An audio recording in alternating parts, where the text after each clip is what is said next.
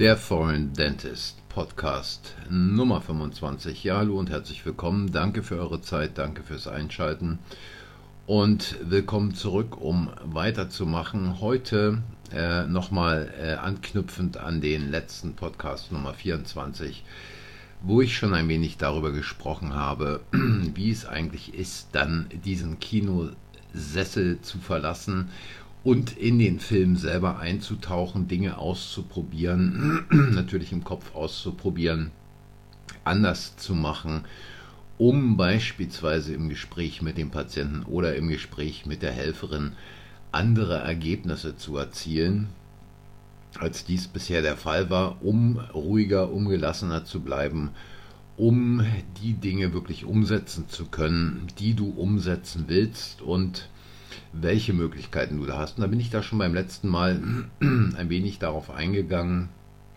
dass nicht immer der Inhalt entscheidend ist, den man bringt. Der Inhalt äh, ist natürlich in gewissen äh, Bereichen und für gewisse Dinge extrem wichtig, aber der Inhalt letztlich ist genauso wichtig wie der Prozess der Kommunikation.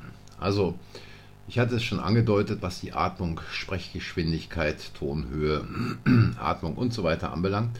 Und vielleicht in diesem Zusammenhang eine kleine Geschichte, die mir selbst mal passiert ist. Ich hatte einen Patienten, der war eigentlich Schotte, lebte schon viele Jahre in Berlin und äh, arbeitete da am Hahn-Meitner-Institut und war Vulkanforscher, Vulkan- und Erdbebenforscher fuhr irgendwo in der Weltgeschichte rum nach Afghanistan, nach China, nach Südamerika und überall dort in diese Länder, installierte irgendwelche Messsonden und war also völlig fixiert auf seine Zahlen, auf seine Messergebnisse, auf das, was dabei rauskommt. Und der Mann hatte eine fürchterliche Parodontitis. Zähneputzen war so gut wie ja nicht angesagt, vielleicht einmal am Tag. Ähm, also was man äh, so von den Engländern kennt, äh, nur noch mal in Potenz. Und irgendwann hatte ich ihn dann mal ähm, so weit, dass ich mit ihm darüber sprechen konnte. Also er hat da vorher überhaupt auch nicht an sich irgendwie rankommen lassen, was diese Sache anbelangte. Und irgendwann war es dann mal möglich, über diese Dinge zu sprechen, so ganz vorsichtig. Und hm, ich klärte ihn dann darüber auf, was man denn machen könne, wie wichtig es wäre, eine Individualprophylaxe zu machen, mit ihm über Zähneputzen zu sprechen, diese Dinge alle zu optimieren und dann letztlich auch äh, tiefgreifendere Behandlungen zu machen, Küretage, all diese Dinge, die da wichtig sind, die will ich hier nicht weiter ausführen. Und der Mann saß auf dem Stuhl und stellte seine Fragen. Und er sagte dann beispielsweise zu mir, ähm, wie oft äh, muss ich äh, denn da zu Ihnen in die Behandlung kommen? Und meine Antwort war dann nach einer Pause, also Sie müssten dann zu den Individualprophylaxen kommen und je nachdem einmal, vielleicht zweimal. Es könnte auch drei oder viermal sein, bis wir dann so weit sind, dass wir die Grundlagen gelegt haben.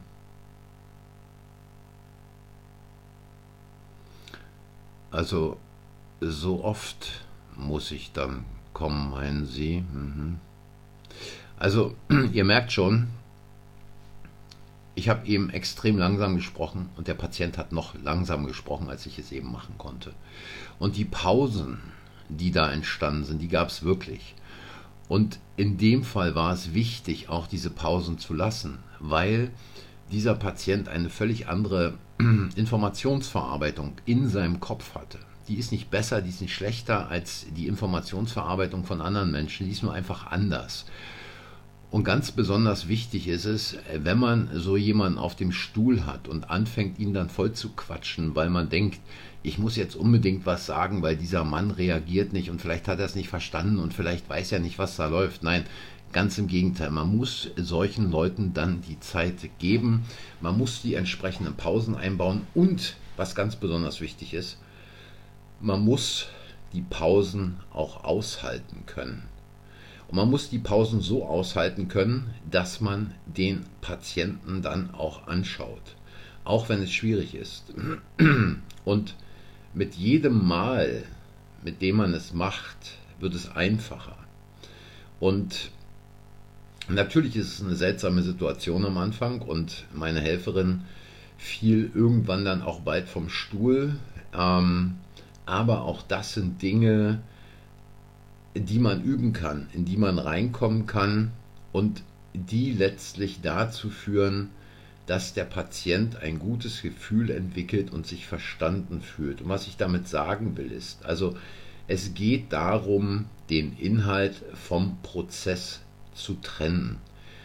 Eines ist der Inhalt, das sind fachliche Dinge, die man präsentieren muss und die man natürlich auch auf eine spezielle Art und Weise präsentieren muss, nämlich so, dass sie der Patient versteht.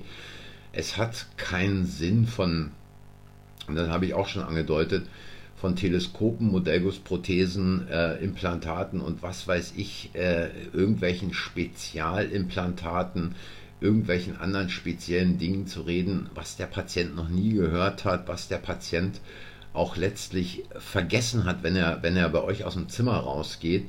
Ähm, es ist auf der einen Seite schön, damit zu posen und zu zeigen, was man doch für ein toller Hirsch ist und was man nicht alles für Fremdworte drauf hat und dem Patienten letztlich um die Ohren schlagen kann. Aber das gibt dem Patienten, mal abgesehen von einigen wenigen, nicht wirklich ein gutes Gefühl. Patienten wollen verstehen, um was es geht. Dies ist also quasi der Inhalt, die eine Geschichte in der Kommunikation. Die andere Sache ist die, der Kommunikationsprozess als solches. Und der Kommunikationsprozess als solches beinhaltet natürlich äh, das, was ich letztens angedeutet habe, das, worüber ich heute auch schon ein bisschen gesprochen habe, aber er bedeutet auch, dass Patienten unterschiedlich sortieren. Es gibt Patienten, denen ist beispielsweise das Detail überhaupt nicht wichtig. Die sagen, Doktor, machen Sie mir eine Krone, soll gut aussehen und das ist es. Und andere Leute sagen, wissen Sie, aber äh, wenn wir dann über die Zahnfarbe sprechen, da möchte ich schon, dass Sie mir die entsprechenden Vorschläge machen. Da möchte ich auch meinen Ehemann dabei haben und da möchte ich wirklich auch verschiedene Dinge mal sehen. Und vielleicht könnten Sie ja auch noch den Zahntechniker ranholen. Der hat ja da meistens noch ein anderes Auge. Also da will ich schon auf Nummer sicher gehen, dass diese Zahnfarbe auch wirklich mit dem übereinstimmt, was ich da sonst habe. Also dies sind Leute, die wirklich Wert aufs Detail legen. Und auch hier heißt es darauf zu achten, was ist für den Patienten wichtig. Andere Dinge, die eine Rolle spielen, ich gehe auf all diese Dinge auch in den weiteren Podcasts noch tiefer ein. Äh, andere Dinge, einige Patienten kommen in die Praxis und sagen, Herr Doktor, ich will jetzt hier nicht mehr dieses Lückengebiss haben, machen Sie irgendwas, machen Sie irgendwas, dass diese Lücken da weg sind. Ich halte es nicht mehr aus. Meine Frau redet auch schon die ganze Zeit. Ich kann mich ja nirgendwo mehr sehen lassen. Wenn wir da irgendwo zum Kaffee gehen, dann lachen die Leute ja schon über mich. Ich will jetzt endlich da was Vernünftiges, irgendwas haben. Und dies sind also Leute, die so eher den Fokus haben, weg von der derzeitigen Situation hin zu einer anderen Situation, ohne dass sie diese andere Situation genau benennen können, ohne dass sie euch sagen können, was sie denn haben wollen.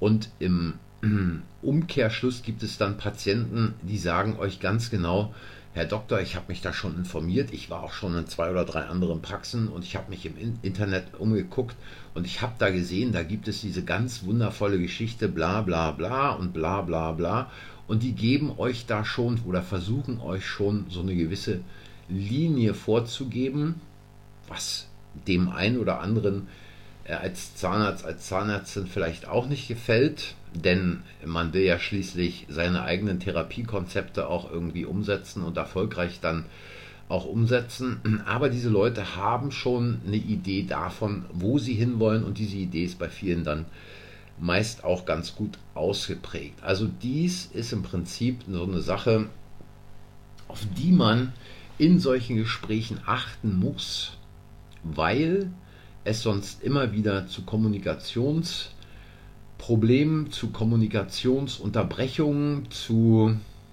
Kommunikationsumleitungen kommt und man mit dem Patienten oder mit der Helferin nicht letztlich auf einem Gleis fährt. Und ähnlich wie man den Inhalt vom Prozess trennen, letztlich aber wieder zusammenführen muss. Äh, dieses Trennen ist letztlich wirklich eine Übung, dass man also einerseits sieht, was ist hier auf der Prozessebene, was ist auf der Inhaltsebene und dies ganz, ganz bewusst über einen bestimmten Zeitraum auch trennt, auch sich selbst beobachtet, was man da macht, um diese beiden Ebenen, den Prozess und den Inhalt zusammenzuführen und dann eben auf einer ganz anderen Ebene mit, der, mit dem Patienten kommunizieren zu können. Genauso wichtig ist es letztlich in der Praxis auch den Service vom Produkt zu trennen. Natürlich nicht wirklich, aber zu sehen, ich habe auf der einen Seite mein Produkt, das Produkt ist beispielsweise eine Krone, das Produkt ist eine Zahnreinigung, das Produkt ist eine Untersuchung, das Produkt ist eine Röntgenaufnahme, das Produkt ist ein Implantat oder aber eine Prothese. Und auf der anderen Seite habe ich den Service. Den Service, der all das umfasst, was man letztlich nicht wirklich greifen kann in der Praxis. Es fängt also an von, vom Empfang in der, in, in, äh, an der Rezeption in der Praxis geht über äh, die Betreuung im Wartezimmer, äh, über die Betreuung im Zimmer selber und natürlich auch die Begleitung des Patienten, wenn er nicht in der Praxis ist. Also eine Terminvergabe, die Terminvereinbarung, die Erinnerung an einen Termin oder aber sogar eben äh, die Herstellung eines Termins im Labor, mit dem Labor, wie auch immer.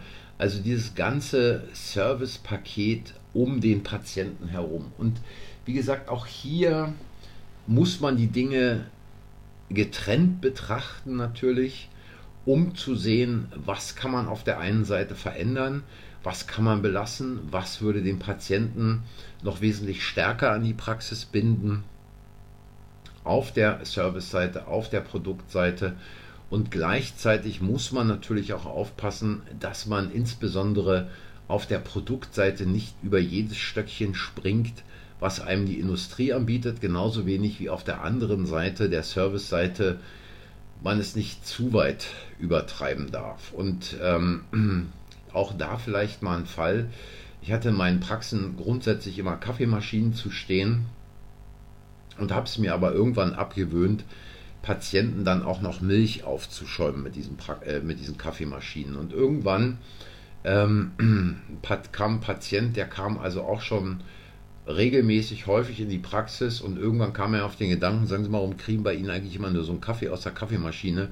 Äh, Gibt es denn hier gar keinen Cappuccino bei Ihnen? Also auch da muss man ein bisschen aufpassen und den Dingen mal irgendwann anfangen, einen Riegel vorzuschieben, ähm, weil äh, die Dinge sonst irgendwo aus dem Ruder laufen können. Und äh, dies ist natürlich eine Sache, die dann auch zu Verstimmung führen kann, äh, beispielsweise bei einer Helferin oder bei einem selber letztlich in der Praxis. Also, ähm, es ist wie gesagt wichtig, dass ihr euch mal darauf konzentriert, was ist eigentlich der Prozess, mein Kommunikationsprozess, wenn ich mit jemandem anderen rede, wie verhalte ich mich selber, nicht mit dem, was ich sage, sondern wie ich es sage und ähm, meine Ideen davon, zum Beispiel auch nicht nur, geht es hin zu einem Ziel oder weg von etwas, wo man sich im Augenblick befindet.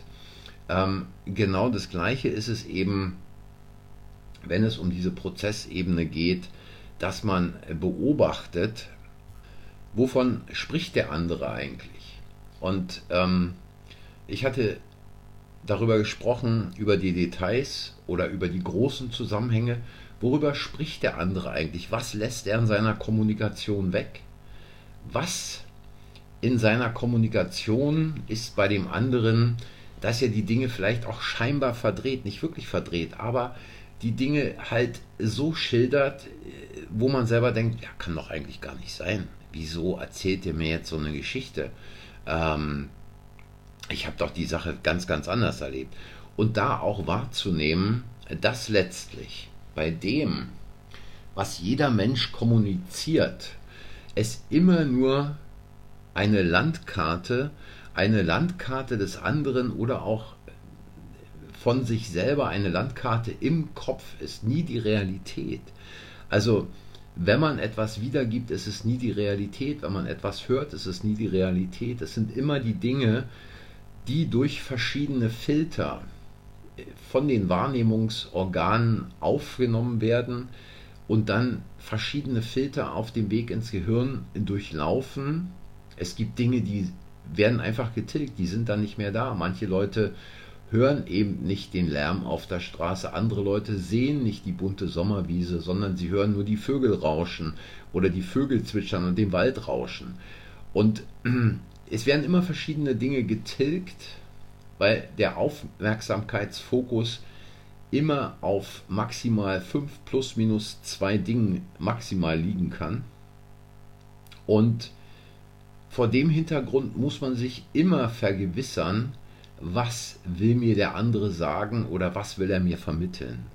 Und ich weiß, dass es auch hier in diesem Podcast Dinge gibt, wo der eine oder andere vielleicht sagt, hm, das habe ich jetzt nicht verstanden, was will er uns damit sagen? Ähm, das geht ja jetzt schon verdammt tief rein.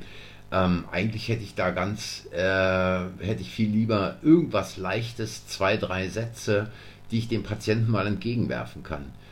Äh, dies mag auf den ersten Blick sicherlich sinnvoll sein, auf den zweiten Blick ist es grundsätzlich zum Scheitern verurteilt weil man die Prozesse, die dahinter liegen in der Kommunikation, einfach verstehen muss, einfach auch analysieren muss und damit zu einem tieferen Verständnis kommt, um mit dem anderen in eine effiziente und wirklich erfolgreiche Kommunikation zu treten. Also beim nächsten Mal beschäftigen wir uns einfach mal hier im Podcast mit den ganz, ganz einfachen, grundlegenden Dingen. Und ihr werdet sehen, je weiter dieser Podcast dann äh, fortgeführt wird, wie wir auch nochmal auf solche Dinge äh, zu sprechen kommen. Äh, was heißt es eigentlich, wenn jemand davon spricht, ich will nur weg von hier irgendwo hin oder ich will zu einem bestimmten Ziel, wie erreiche ich dieses Ziel, was brauche es, um dieses Ziel zu erreichen und so weiter. Also beim nächsten Mal die absoluten Basics ähm, wo ich mich schon fast kaum noch traue, die anzusprechen, weil die eigentlich völlig klar sein sollten, klar sein müssten. Ähm, ich habe es nicht nur in äh, vielen, vielen Büchern publiziert und darüber gesprochen, geschrieben, auf Seminaren oder in Artikeln darüber geschrieben und gesprochen. Äh, auch sonst sollte, zumindest dachte ich das so bisher, sollte es sich in der Zwischenzeit rumgesprochen haben, hat es aber nicht, wie ich immer wieder feststelle. Und deshalb beim nächsten Mal die absoluten Basics äh, und die werden uns dann etwas beschäftigen und dann geht es Schritt für Schritt weiter. Also es bleibt interessant und ähm, wir werden ein wenig einfacher von der Thematik als bisher, aber nichtsdestotrotz ist es hochinteressant und hochspannend, worum es dann in den nächsten Folgen geht.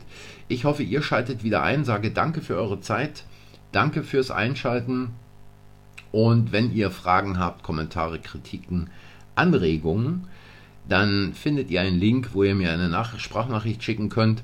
Wenn es euch gefallen hat, abonniert den Kanal, sagt anderen, dass der Kanal existiert. Und ich sage bis zum nächsten Mal. Tschüss, macht's gut.